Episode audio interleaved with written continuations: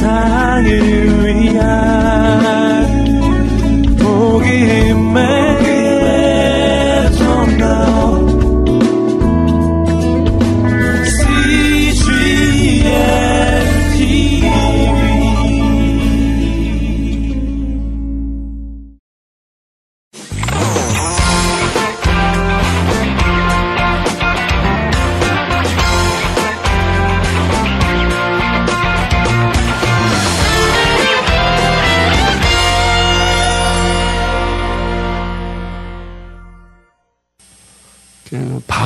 그 역사를 보면 그의 그 담에색에서 예수를 믿고 회심하던 단계, 그 다음에 어, 바울의 그 가시처럼 어, 여러 가지 그, 그 기가 막힌 어려운 환경 속에서 젊은 시절을 보내고 그 살 소망까지 끊어지고 어, 그 생명의 위협을 느끼면서 그 젊은 시절을 보내고 중앙아시아 그 무대를 어, 그 당시에는 교통편이 없기 때문에 다 걸어가야 되고 또 마차를 이용해야 되고 하는 게 그런 과정을 거친 단계.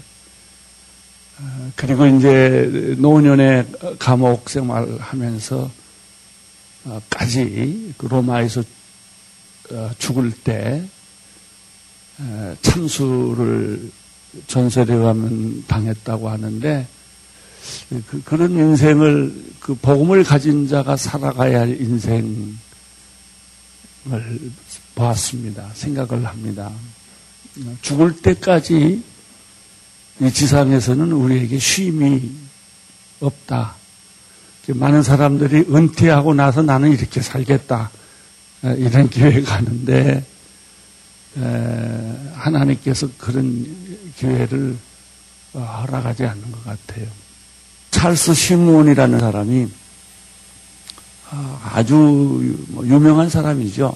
대학, 대학생 운동하고 선교 운동하고 복음주의자로서는 큰 운동을 했던 사람인데 이 사람의 꿈이 60세가 아, 지나면 은퇴하고 이제는 좀 쉬리라. 그런 계획을 이제 세우고 갔는데 아프기 시작을 했대요. 이제 은퇴할 무렵에는 몹시 몸이 약악해지고 자꾸 병이 들고 아프기 시작을 했는데 에, 은퇴하고 나서 생각을 바꿨대요. 내가 이렇게 아프면서 살 게 아니라 60이 은퇴하고 나서 내가 더 주님을 위해서 도전적이고 모험적인 삶을 살아야 되겠다. 기도하면서 이제 그런 생각으로 바꿨는데 건강이 좋아지기 시작을 한 거예요. 그리고 젊었을 때 에너지의 2, 3배가 더 생겨서 아주 건강해졌는데 이제 하나님께 기도를 했대요. 아, 그랬더니 하나님이 하시는 말씀이 네가 은퇴한다고 그래서 내가 병을 준비했다고. 은퇴하고 나서 그렇게 멋지게 네 자유롭게 시간을 가지고 여유롭게 산다고 네가 결정하는 순간에 나는 너를 왜 병을 준비했다. 그래서 그 생각을 바꾸고 내가 주님을 위해서 네, 늘 죽을 때까지 헌신하겠다라고 마음을 바꾸니까 하나님이 그 병을 걸어가셨다. 이제 그런 음성을 들려주더라는 거죠. 목회도 마찬가지 같아요. 이, 제, 저에게도 그런 유혹이 있었거든요. 이제 좀 마무리를 하자. 그러니까 하나님께서 나를 가만히 안 두세요. 자꾸 수술시키시고, 또, 아프게 하고. 그러니까, 이, 렇게 아프다, 낫다, 아프다, 낫다 할 바에는 아예 죽을 각오를 하고 살자.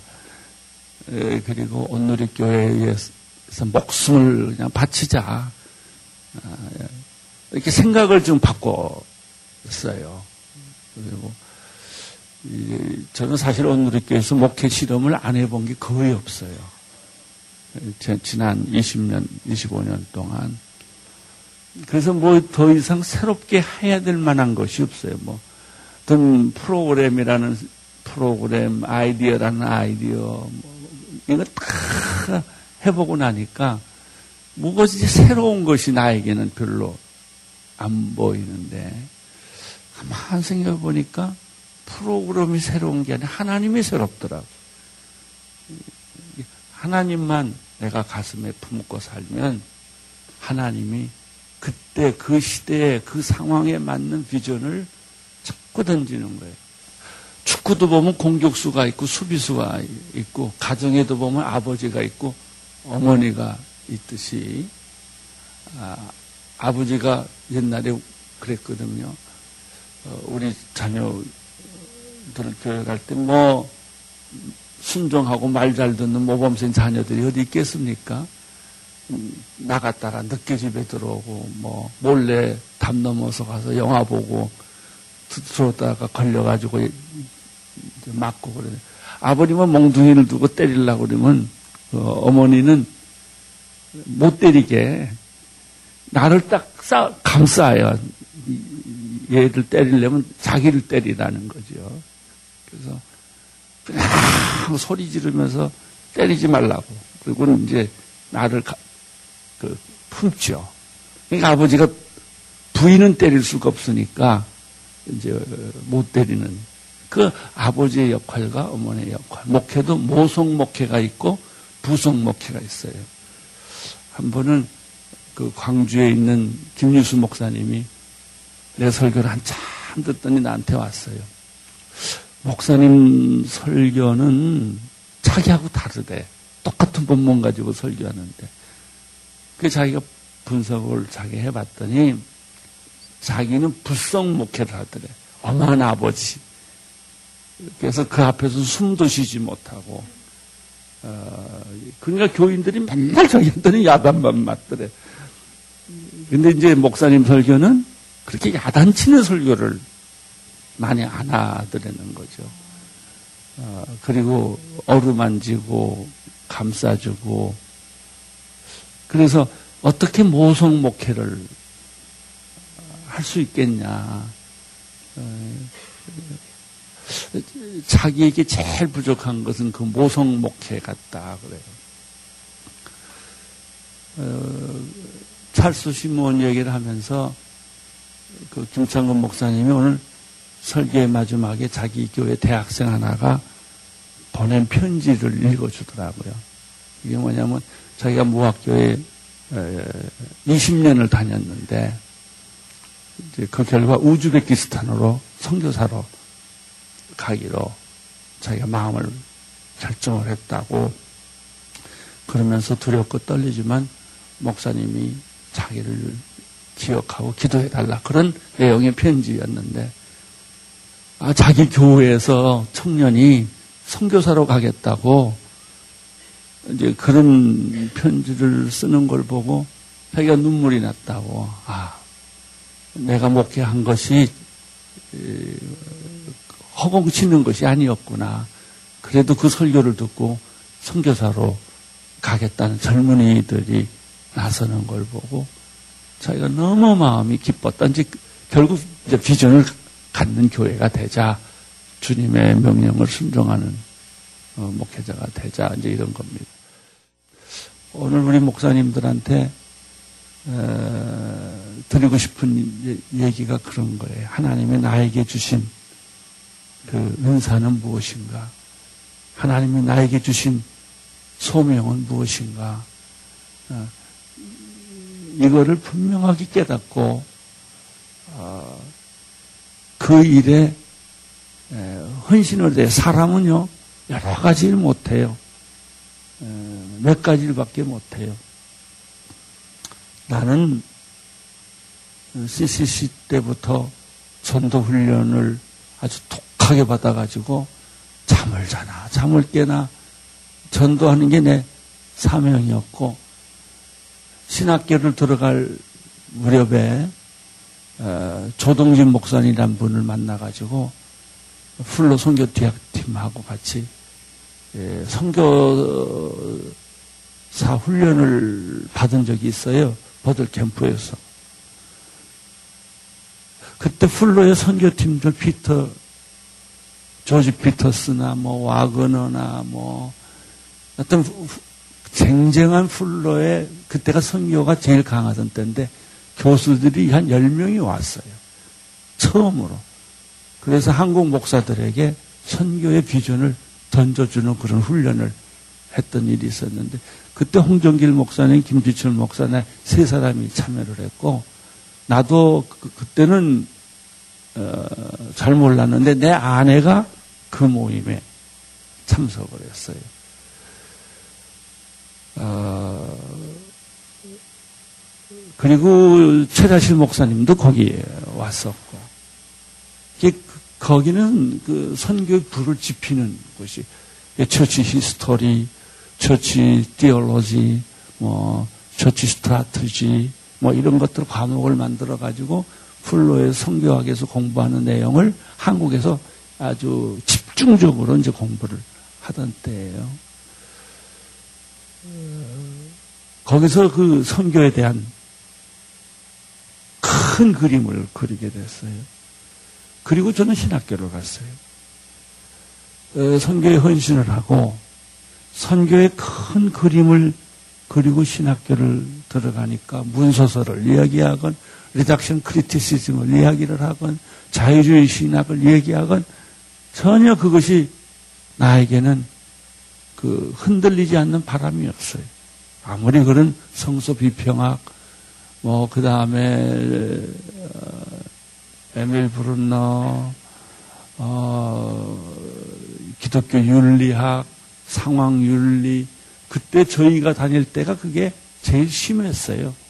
우리 한국에서는 신학교에 그 바람이 불어봐가지고 제국주의 선교는 해서는 안 되고 그 다음에 지금 같은 식으로 선교하는 것은 근대적이고 오히려 선교지를 망치는 것이고 뭐 등등 그런 어, 미시오데이 얘기하고 그런 토론이 제일 심하던 때예요. 그러니까 그 영향을 안 받을 수가 없어요. 그냥 3년 동안 그런 강의가 가득 차 있으니까. 그런데도 어, 김지철 목사와 나가 같이 처음 시작한 게 신학교 안에서 새벽 기도를 그때까지 새벽 기도가 없었어요. 새벽 기도 시작하고 missionary sending society라고 어, 이제 왜냐면 이번에는 삶이 선교다 뭐 그런 얘기들 많이 하지 않습니까? 뭐 또 여기 와 있는 사람을 가난한 자를 돕는 게 선교지 그렇게 선교지까지 가서 어, 선교를 해야 되느냐 이제 이런 아주 디베이트가 굉장히 많던 때라 어, 하나님이 그 내가 신학교 들어가기 전에 그 풀로 선교팀들하고 그 그러니까 그 사람들 벌써 40년 전 얘기죠. 어, 이, 이야기를 하고 도전을 받았는데 그 선교에 대한 마음을 가지고 있으니까 신학의 어떤 유혹과 도전 이런 것도 어, 문제가 되지가 않더라고요. 특별히 자유주의 신학이나 이런 이성주의 신학 같은 것은 전부 인간이 이성에 호소를 하기 때문에 설득력이 있어요. 음, 또 굉장히 그거를 정말 성령을 받지 않는 사람들은 이겨내기가 어려워요. 어, 그런 신학적인 그 유혹이 그런 걸 다 이겨낼 수 있었던 것이 그 내가 선교사로 헌신하고 선교에 대한 비전을 큰 그림을 그리고 나니까 그런 문제들은 지나가는 바람에 불과하더라고요. 그래서 지금 내가 목회를 하는 것도 어, 어떤 면에서는 펀더멘털리스틱한 그런 게 있어요. 그렇게 고집스럽게 성경 중심, 복음 중심, 아, 우리 교회에서는 신학교에서 당신이 어떤 공부를 했어도 어, 문서술로 교인들한테 성경 가르치는 건 제가 못하게 해요. 어, 성경은 그냥 하나님의 말씀 1.1핵도 틀림없는 하나님의 말씀 말씀 중심으로 가야지 이 런 신자유주의적인 신학을 도입을 한다거나 이제 이런 사고를 할 경우에는 그것이 가장 설득력 있고 멋있는 것 같은데 능력이 없어요. 변하지를 않아요, 사람. 어, 나무는 열매로 아는데 목회도 그런 것 같아요. 저는 처음에요. 어, 목회자의 은사가 저는 없는 줄 알았어요. 그래서 이재한 목사님하고 영국에서 헤어질 때 목사님은 선교사로 감비하러 가시고 나는 건강 때문에 할 수 없이 서울로 들어가서 목회를 하겠소.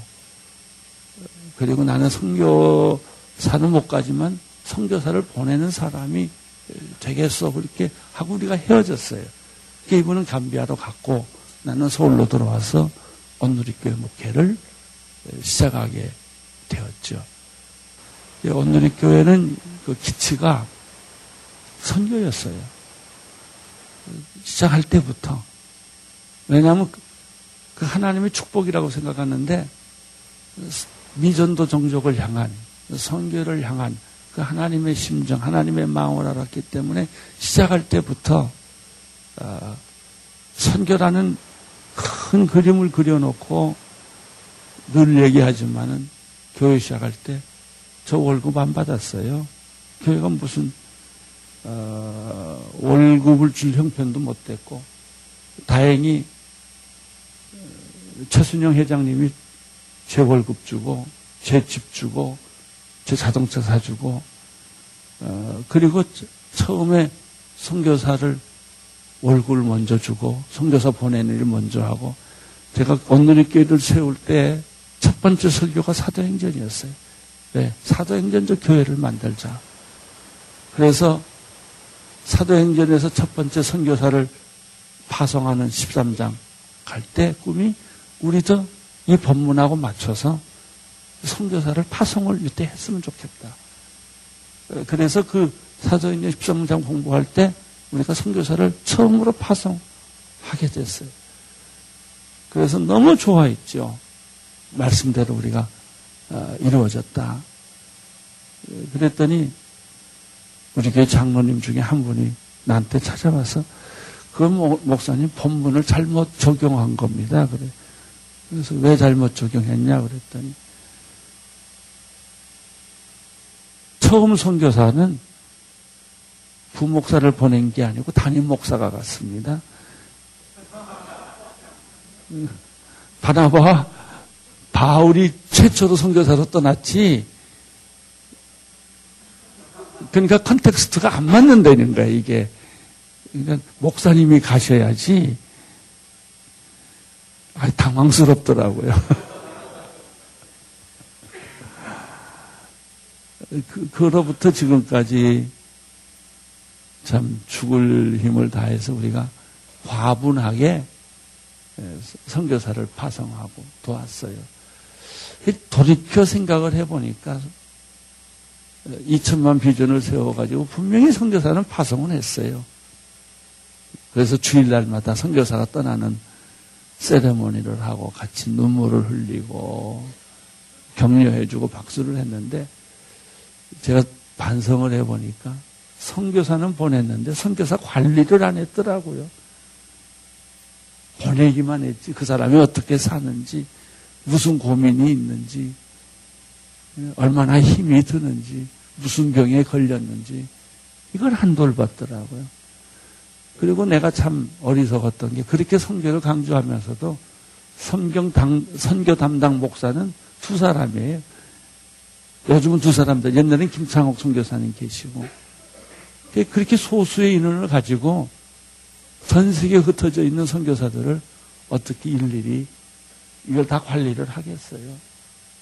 그러니까 많은 문제가 생길 수밖에 없지요. 아기를 낳는 것보다 더 중요한 것은 아기를 키우는 거예요. 잘 죽어야 되고 하는 건데 선교사를 많이 보냈지만 그래서 우리 교회는 선교의 영성이 생겼지만 실제로 선교사님들은 그 언어 문화 이런 경제적인 모든 여건을 다 어, 처음 경험하면서 선교지에 살면서 이제 고생들을 많이 하셨는데 하도 안 돌보니까 스스로 잘하더라고요. 그래 스스로 거기서 적용, 적용하고 스스로 은혜 받고 어, 어, 그러나 그 안에서 희생당한 사람들이 많이 있었다는 거예요. 그 선교사가요 가는 것도 중요하지만 가서 적응을 못하고 우울증에 빠지고 정신병에 빠지고 어, 그래서 도중에 실패한 선교사가 참 많아요. 그래서 그런 책도 만들었죠. 이 도중에 실패한 선교사들에 대해서는 교회가 무슨 해답이 있나. 이제 세 번째가 그 선교사들이 현재 현지에서 고생하고 돌아오면 우리 교회가 이 사람들을 어떻게 받아들이고 인생의 말년을 잘 꾸준히 살 수 있도록 도와주는가. 제가 처음으로 외계에 가서 훈련을 받을 때 굉장히 놀랐던 거는 그 스탭들이 다 할머니들이라는 거예요. 할아버지 할머니들이. 평생 성교지에 가서 헌신하고 돌아오면 어, 비서 역할들을 하더라고요. 그리고 새로 아프리카로 선교사로 가는 사람들은 자기가 3, 40년을 거기서 살았기 때문에 그 사람들의 멘토링을 해주더라. 그 자기가 지난 30년 살아왔던 모든 정보를 주고 멘토링을 해주고 뒤에서 서포팅을 해주는 중보기도 하는 사람들로 사는 어, 모습들을 보면서 아 우리가 진짜 선교하는 교회라면 지금 지난 25년 동안에는 선교사를 보내는 교회로서의 모습이었다면은 이제는 선교사들을 관리하고 어, 그들을 정말 열매 맺도록 도와주는 그 다음 단계로 가야 돼요. 우리 이지한 목사님은 저한테 이런 제안을 하시더라고요. 우리 오늘의 교인들을 목사님들을 3분의 1, 3분의 1, 3분의 1 만들어 가지고 3분의 1을 몇 개월이건 1년이고 성교주로 다 보내자는 거예요. 거기를 갔다 와야 목회가 뭔지를 안다는. 어떤 방향의 목회를 해야 하는지 이해할 수 있다는 것이죠. 어, 그리고 선교지에 가서 선교사처럼 고생을 해봐야 우리가 선교사를 돕는 어, 그런 사역을 할 수 있다. 한국 교회가 선교를 많이 부르짖지만요. 대부분의 교회 선교위원장은 선교지를 가보지 않은 사람들이에요. 그분들이 정책을 결정하고 예산을 결정하고 선교사를 심사를 하는데 또 선교학 박사 중에요. 선교지를 갔다 온 박사가 없어요. 이 설교학 박사가 설교 제일 못하는 사람들이 그 설교 박사를 하고 상담 받아야 될 사람들이 다 상담을 해요. 그 교회에서 상담이 안 이루어지는 것은 그 상담하는 사람이 문제가 많은 사람들이에요, 대부분. 성격이 이상하다든지, 좀, 그, 그러니까 그 사람, 보면 문제가 그 사람에게 있어요. 예, 그, 아, 그래서, 어, 우리들이 멘토링 시스템, 목회를 처음에 우리가 비전교를 했는데, 비전교 한다는 비전은 가졌는데, 내가 참 회개를 많이 해요. 비전교회 갈 사람을 적어도 1년이고 2년이고 모셔서 집단적으로 집중적으로 훈련을 시킨 다음에 성교지를 저, 저기 비전교회를 맡겨야 되는데 어, 그냥 가서 하라고 하니까 사람은 자기 경험 이상은 할 수 없잖아요.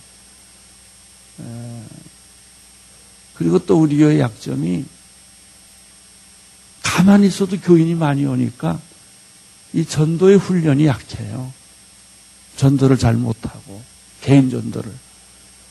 근데 교회가 집단적으로 전도를 하니까 제가 장로의 신학대학에 가서 설교를 할 때 그 얘기를 질문했어요. 이 교수님들 가운데 개인 전도하고 있는 분 계시냐면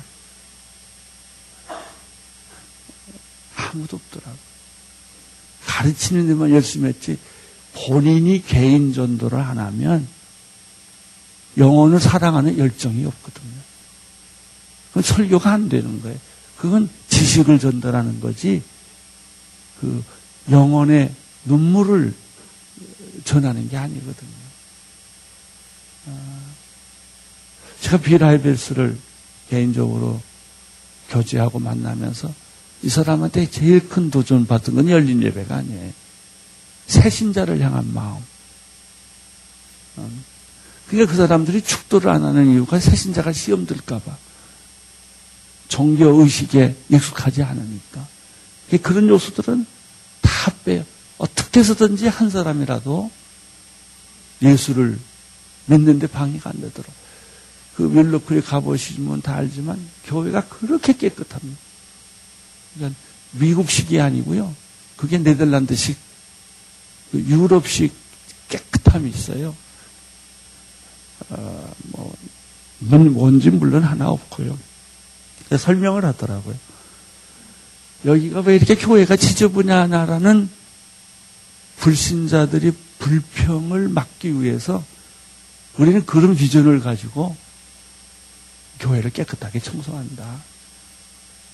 그리고 본인이 내가 3년째 계속 가서 만났을 때 3년째 계속해서 하는 얘기가 우리 뒷집에 삼성 임원이 하나 사는데 그 사람을 전도하기 시작했다는 거예요. 그 다음에 갔더니 그 사람이 나를 자기 집에 초대를 하더라는 거예요. 초대할 정도가 되면 친해졌다는 얘기라는 거죠. 그 다음에 갔더니 교회 나오기 시작한다는 거예요. 그리고 마지막 세례받았다고. 4년을 리포팅을 하더라고요. 그러니까 담임 목사부터 그렇게 바쁘고 그렇게 일이 많은데도 끊임없이 이 사람은 뭘 하고 있냐면 개인 전도를 하고 있더라. 몇 사람을 데리고.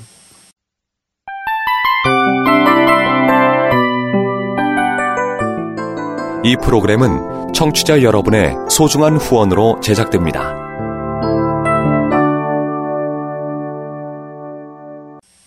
제가 또 밀러크릭에서 그때 도전 받았던 게 뭐냐면 빌 하이벨스는 식당을 꼭 한 곳에 간대요. 왜냐하면 그 식당 주인을 전도하려고. 그래서 얼굴을 익혀놓는다는 거죠. 계속 그 식당을 가면서. 그리고 그 사람한테 이제 때가 되면 초청을 한대요. 저기 윌러크릭이라는 곳에 가면 윌러크릭 교회가 있는데 참 좋은 교회라는 내가 소문을 들었다. 당신 거기 한번 와보라고. 그러니까 너무 이제 관계가 그것이 이제 관계 전도인데 먼저 관계를 만들어 놓고 이제 그리고 복음을 주는 거죠. 길거리 가는 사람 붙잡고 복음 전하면 관계가 안 만들어져요. 그냥 지나가 버리는 거예요. 그래서 그 사람이 이제 옷을 잘 차려입고 교회를 갔다는 거예요. 이렇게 좋은 곳이 없더라는 거예요. 예배당이. 그리고 음악이 좋고, 거기 오는 사람들이 다 물들이 좋고. 아, 그래가지고 그냥 황홀하게 앉아 있는데 설교 시간에 어떤 사람이 나와서 이제 설교를 한다고 나왔는데 보니까 자기 식당에 늘 찾아오던 그 손님이 그 설교자로 나오더라고요. 이 사람이 충격을 받은. 어쨌든 그래서 그 사람이 예수 믿고 또 세례받게 됐다. 일로코리에 가면은 뭘 중요하게 생각하냐면 세례를 중요하게 생각합니다. 세례할 때는 파티죠. 그 침례를 주면서 전 교인들이 그 주변에 다 둘러 앉아서 축하하고 어느 날 그 윌러 크랙을 가서 설교를 들었더니 그런 설교를 하더라고요. 자기가 개인 전도를 7년 동안 한 사람이 하나 있었대. 자기 친구인데 같이 그 보팅을 좋아하는 친구인데 아주 욕을 많이 하고 그냥 말 거친 친구인데 7년을 걸렸대요. 7년 만에 교회 나와가지고 결국은 세례받게 됐는데 그 세례받는 날, 아, 너 한번 혼나봐라. 나를 7년 동안 고생을 시켰으니까 그리고 이제 물속에 집어넣고는 누르고 안 꺼냈대요. 그러니까 이 사람이 물속에 들어가서 막 허우적거리고 뭐 그리고 그냥 뿌리치고 이제 물 위로 올라온 거예요. 그걸 동영상으로 찍어가지고 그 보여주더라고요. 결론은 그거예요. 그저 사람은 일로크를 일어가는 큰 교회를 하면서도 영혼을 사랑하는 개인 전도의 열정은 있구나. 그것이 결국은 담임 목사가 그렇게 하니까 부목사도 다 개인 전도 하는 거고. 부목사들이 다 개인 전도를 하니까 교회 전체가 전도를 하는 거고.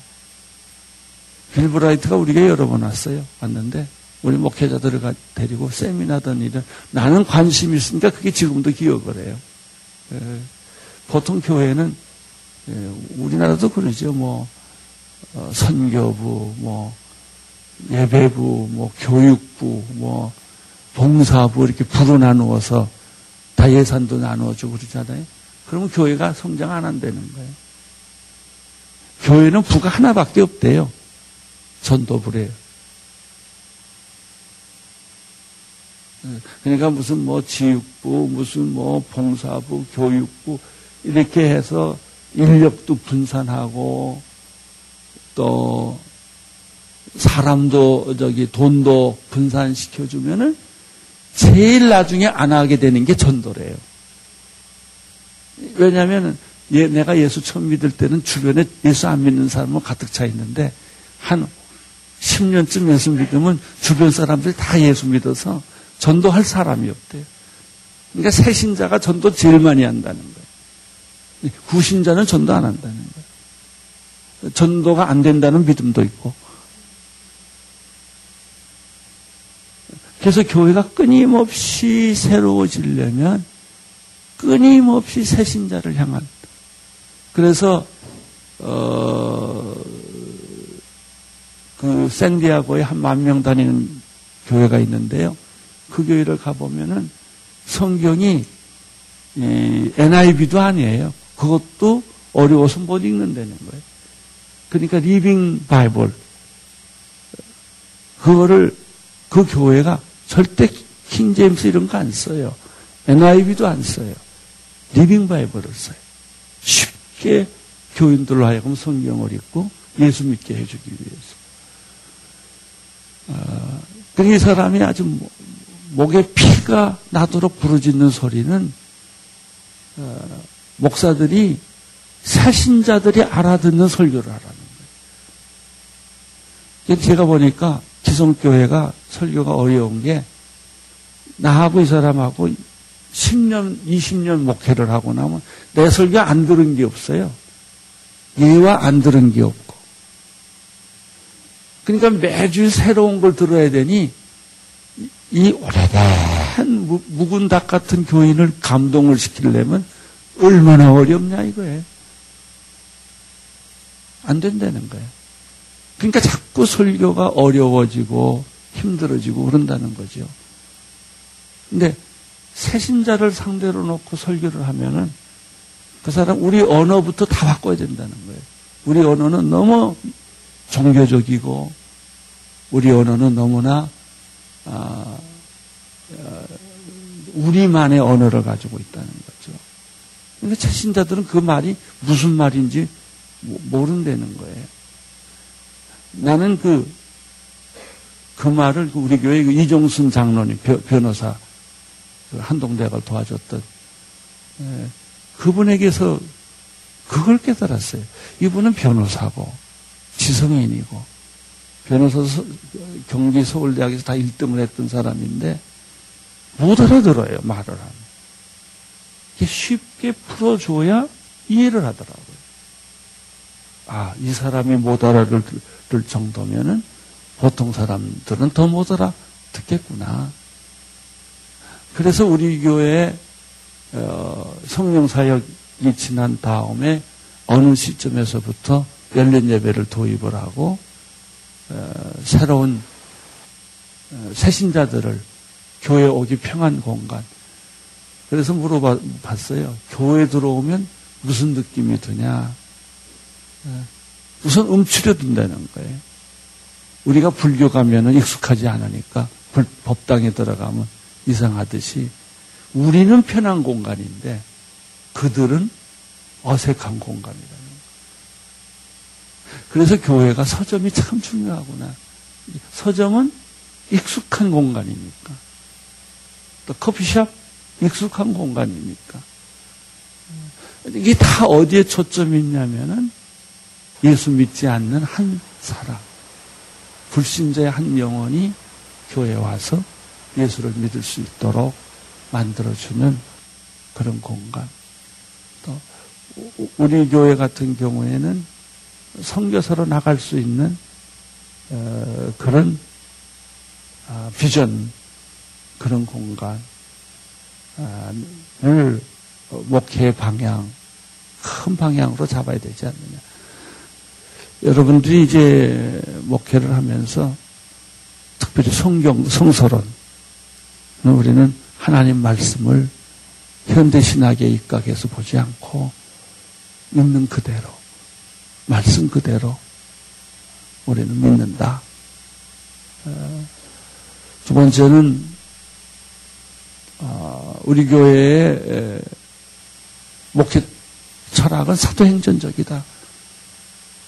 어, 사도행전 13장이요. 사도행전 반쯤 해당해요. 13장부터 28장까지는 1차, 2차, 3차 전도 여행을 이야기하고 있어요. 교회 얘기는 전부 그런 것이어야 돼요. 제 아내가 뉴질랜드 바이블 칼리지를 졸업을 했는데 아내가 졸업하고 내가 장신대 졸업하고 둘이 만나서 이야기를 해보니까 아내는 3년 동안 창세기부터 계시록까지 inductive method로 성경을 다 훑었다.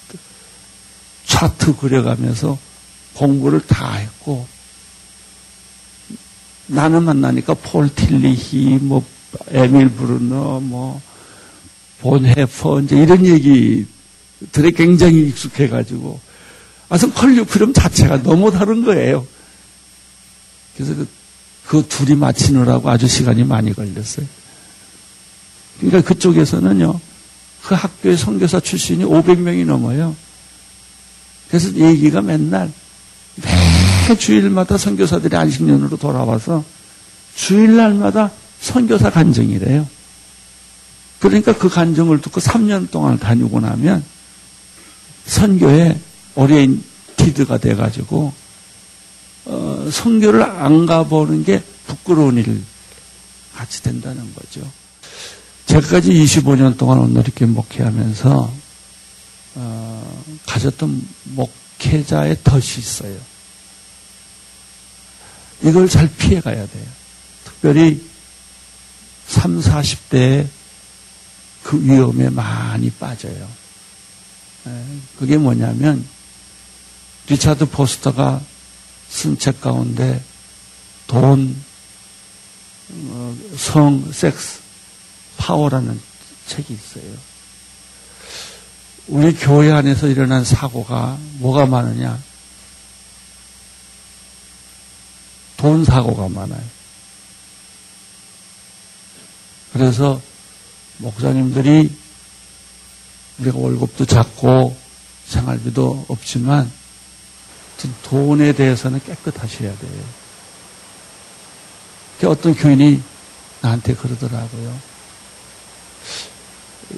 교회에다가 헌금을 했는데 목사님을 통해서 그 목사님이 잘 쓰겠습니다 이러더라는 거예요.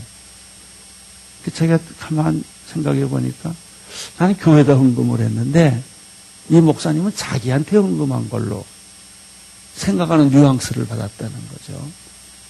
그래서 일부러 와서 어제 그러더라고요.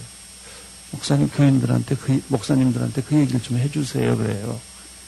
이게 교회에다 헌금한 건지 목사님 개인이 쓰라고 준 돈인지를 확실하게 해주세요. 헌금한 사람은 그런 거 보면 시험 듭니다. 그러더라고요. 그래서 그 의외로 목사님 개인에게 뭐 자녀 교육비나 건강을 쓰라고 준 돈하고 어, 그리고 교회에다 헌금한 거는 구분을 어, 하게 해 주십시오. 아, 우리가 작은 돈에 시험 들 때가 많겠다. 그런 생각을 했어요. 두 번째, 성적 실수예요. 우리 교회 안에도 의외로 그런 일들이 많이 일어납니다. 예, 목회자이기 때문에 더구나 그런 성적 실수가 있을 수 있어요. 어, 이것은 소리 없이 찾아드는 무서운 함정이에요. 특별히 한 공간에 밀접하게 오래 있게 되면 사람은 누구나 그런 실수를 하게 돼요. 그래서 이런 얘기들은 말씀을 드리기가 어려운 얘기지만 미리미리 자꾸 서로 서로 깨우치고 경고하고 어, 또 서로 얘기를 함으로써 우리가 이런 유혹의 덫에서부터 벗어나야 된다 하는 것입니다. 그리고 또 한 가지는 이제 그 리차드 포스터 책에서는 권력이라는 단어를 썼지만 우리는 이제 자기 정체성 다시 말하면 자기 성취감 위로 계속 올라가면 갈 데가 없어요. 그리고 윗자리는 없는 거예요. 다 삼각형 이론인데 밑으로 가면 자리가 많은데 그 높, 윗자리로 올라갈수록 윗사람을 끌어내야 자기가 올라가게 되겠어요. 근데 이 권력에 대한, 소유욕에 대한, 성취욕에 대한 아, 시험과 유혹은 끊임없이 있다. 그래서 전방에도 있어 보고 후방에도 있어 봐야 군인이에요. 근데 일단 올라가면 못 내려와요. 스스로 내려가야 돼요. 일하다가 스스로 쉬어보기도 하고, 스스로 내려가기도 하고. 아, 그리고 그런 어, 성취 믿음하고 비전하고 성취욕하고는 다른 거예요. 그래서 어, 이 낮은 자리 에 익숙하는 것, 섬기는 자리에 익숙하는 것, 세컨맨이 되는 것에 익숙하는 것. 어, 이것이 굉장히 중요하더라고요. 동네 사람들 도와주고 어린애들 맡아서 해주면 그 동네 신임을 얻고 더 친해지고 그리고 나서 교회를 하는구나. 우리는 너무나 교회를 잘하고 싶은 욕망이 많기 때문에 예, 관계를 등한히 여기고 그저 복음에 한번 빌리그램처럼 멋있는 설교를 해가지고 단방에다 쓰러뜨리는 이제 이런 생각들을 한단 말이죠. 그렇게 사람이 함부로 쓰러지나요? 그렇게 사람이 쉽게 변하나요? 역시 사랑만이 변해요. 최근에 어떤 사람이 저하고 내가 개인 전도하는 사람인데 상담을 했어요. 하는 얘기가 내가 사랑하니까 사람들이 고통을 당하네요. 사랑을 안 할 때는 나 때문에 사람들이 고통을 안 겪었는데 내가 사랑을 하니까 고통 사람들이 나 때문에 고통을 겪더래. 그래서 너무나 마음이 힘들어가지고 어떻게 사랑하는 게 사랑이에요 하고 하나님 앞 기도했더니 기다리는 게 사랑이다. 그 사랑을 기다려줘라. 그래서 자기가 사랑하는 방법을 바꾸기 시작했대요. 그냥 막 힘들게 하고 툭툭하고 강요하는 게 아니고 그 사람이 변할 때까지 기다리는 것이 사랑이구나. 아, 저는 상담받다 은혜 받은 게 처음이에요. 그렇다. 어쩌면 우리가 복음을 전하고 사랑하기 시작하면 그 대상은 고통을 겪을 수. 왜냐하면 세계관을 바꾸고 인생관을 바꾸고 자기 삶을 바꿔야 되기 때문에 그럴 수 있겠다. 결국 사랑하는 게 전도구나. 관계를 잘 맺는 것이 전도구나. 뭐 사형리를 가지고 무슨 뭐 어떤 자리를 가지고 뭐 전도하고 1단계, 2단계, 3단계. 그것이 곧 전도의 전부는 아니구나. 제가 요즘 오랜 세월 동안 학생 운동도 하고 목회도 하면서 깨달은 게 있어요. 제자 훈련을 잘 받을수록 사람은 독해진다. 예수 닮아가는 게 아니고 굉장히 도구마틱해요. 왜냐하면 그 방법 아니면 안 된다고 생각하기 때문에. 그, 그 방법으로만 전해야 된다고 생각하기 때문에. 그러니까 도구마틱해져요. 그리고 자기가 자기 율법을 만들어 가지고 자기가 자기 덫안에 감추는 거예요. 그 일본 사람들이 비준을 잃어버리니까 3m 이상을 돌보지 못하고 자기 중심적으로 사람이 변하는 것처럼 목회가 그럴 수가 있다.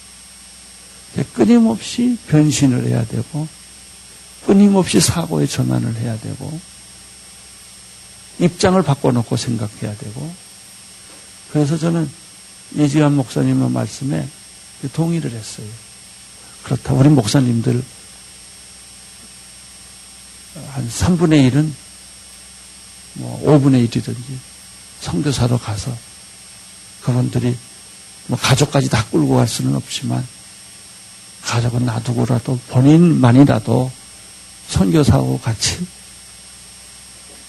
현장의 삶을 살고 그래야 선교의 기도가 어, 절박해요. 그래서 선, 선교사를 위해서 기도를 안 하는 게 아니고 문제는 절박하지 않다는 겁니다. 노규석 목사라고 전도 지금 목사 됐나요 그분이? 예.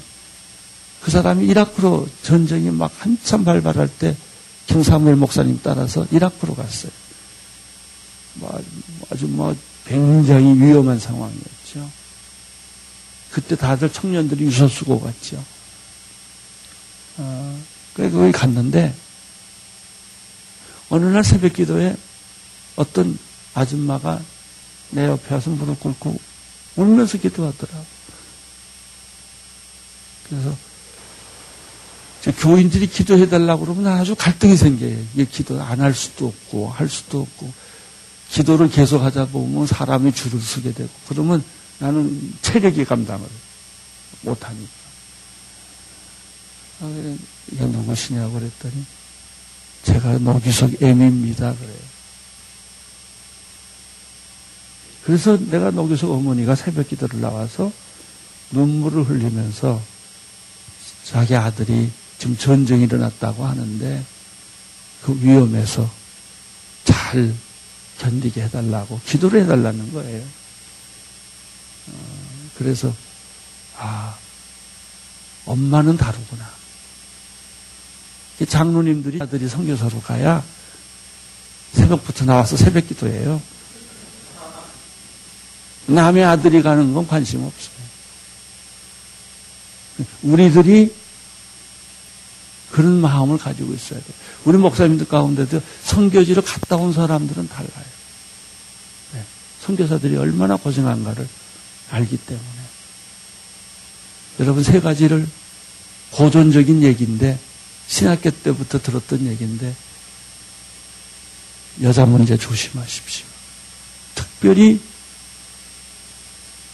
젊은 여자, 여러분 옆에 가까이 오는 여자들 아주 위험합니다. 전 옛날 어른들의 말에 가까이 하지도 말고 멀리 하지도 말고 박정길 목사님의 장점이 하나 있어요. 자기 옆에 절대 여자 안 태워요. 그래서 시험에 든 사람이 이상자 권사님이었어요. 나같이 늙은 할머니도 안 태워요. 그게 그 사람의 원칙이에요. 절대 옆에 안 태워요.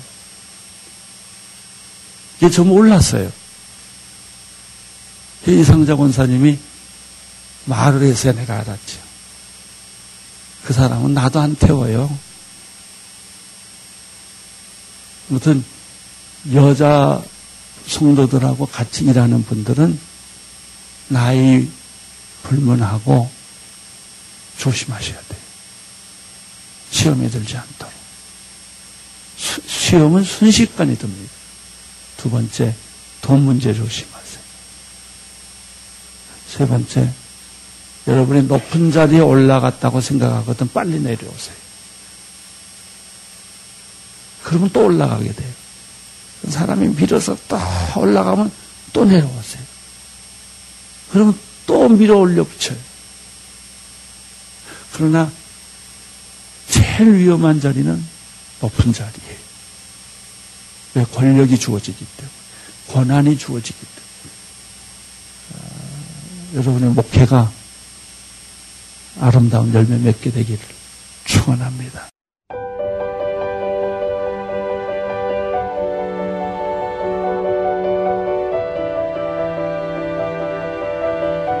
세상에는 수많은 교회들이 있지만 더 깊이 있는 말씀 강해를 찾기 위해 크기로만 교회를 선정하지 않습니다. 보다 좋은 영적 콘텐츠를 더 많이 나누기 위해 방송비를 받지 않습니다. 1년 365일 복음만 전하고 싶어서 우리는 광고를 하지 않습니다. 온누리의 복음을 땅끝까지. CGN TV와 함께 땅끝 성교사가 되주세요